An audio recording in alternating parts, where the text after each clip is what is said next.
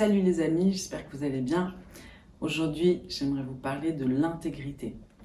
Alors, il y a un petit passage dans la Bible, dans le psaume 119, qui commence comme ça et qui dit Heureux ceux qui sont intègres dans leur voie, qui marchent selon la loi de l'Éternel. Alors, euh, tu veux être heureux? Sois intègre. Mais c'est quoi l'intégrité? Ça veut dire quoi l'intégrité? Alors moi j'aime bien dire que euh, celui qui intègre, c'est celui qui fait ce qu'il dit et qui dit ce qu'il fait. C'est-à-dire euh, il cache rien, il est euh, honnête, il est vrai. C'est la vérité du cœur, l'intégrité. mais ça veut dire aussi, c'est une forme de loyauté, c'est une forme de fidélité. Quelqu'un qui intègre, en fait, c'est vraiment la personne que tout le monde recherche, surtout les patrons. Ils rêvent d'avoir des employés intègres qui mentent pas, qui volent pas, qui, qui viennent à l'heure au travail, enfin toutes ces choses-là. Nous les femmes, on rêve d'avoir un mari intègre, et puis euh, les maris certainement qui rêvent d'avoir des femmes intègres. Mais c'est une denrée rare aujourd'hui. Et, et pourtant, un chrétien, il se doit d'être intègre. Le signe de ta chrétienté, ça doit être l'intégrité. Pas de fraude, pas de mensonge, pas de, tromperie, pas de euh, je te tords la vérité pour euh, m'arranger. Donc en fait, moi j'aimerais te poser la question aujourd'hui, alors que je te parle d'intégrité, certainement, il y a des choses qui te reviennent à l'esprit que tu as dites et que tu n'as pas accomplies. Donc euh, la parole de Dieu, elle dit, hein, quand tu fais des vœux à l'éternel, accomplis tes vœux. C'est comme si un dû, il y a, y a quelque chose qui reste. Genre, si tu as dit à un moment donné, à Dieu, un jour je vais créer un orphelinat, même si tu avais 7 ans ou 10 ans, je sais pas, quelque chose qui est sorti du cœur, Dieu il attend que tu fasses ton orphelinat.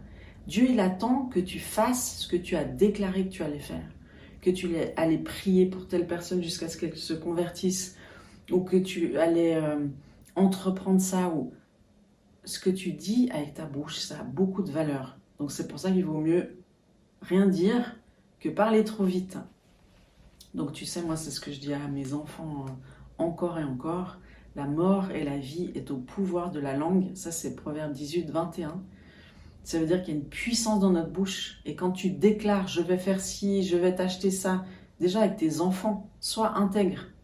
Ne, leur promets rien si tu n'es pas capable d'accomplir tes promesses.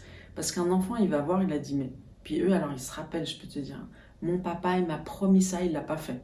Donc tu perds du crédit à ses yeux, alors que tu dois avoir tout ton crédit si tu veux les enseigner, si tu veux qu'ils croient en ta parole.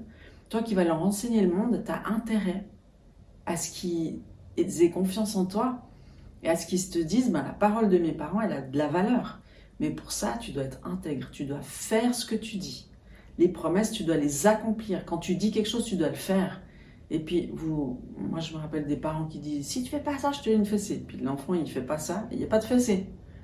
Alors, tu as peut-être peur d'aller en prison maintenant que tu n'as plus le droit de faire de fessée. ce que je veux dire, souvent l'éducation, c'est des menaces, des menaces, des menaces qu'on n'accomplit jamais. Donc en fait, l'enfant, il rigole. Il se dit Mon parent, il a aucune autorité parce qu'il n'est pas intègre. Il fait pas ce qu'il dit. Donc c'est des petits tips. ça. On est tous comme ça parce qu'on parle dans une espèce de, de magma de culture où on a l'impression que notre parole n'a, on peut dire n'importe quoi et puis c'est pas grave. Ben si en fait, tout ce que tu dis porte une puissance. Donc c'est ou pour le bien ou pour le mal, c'est ou pour la vie ou pour la mort. Donc réfléchis avant de parler, prends conscience du sérieux de ce qui sort de ta bouche et euh, euh, rappelle-toi que ce qui sort de ta bouche, ça doit être aussi pur, parce que tu es ambassadeur de Christ. Et puis un ambassadeur, il a un langage qui est propre à son ambassade. Donc voilà, moi j'aimerais t'encourager à vraiment euh, faire ce que tu dis. Et si tu te rappelles de quelque chose que tu as promis et que tu n'as pas accompli, fais-le rapidement. Et fais-le avec joie. Donc sois béni aujourd'hui et à tout bientôt. Ciao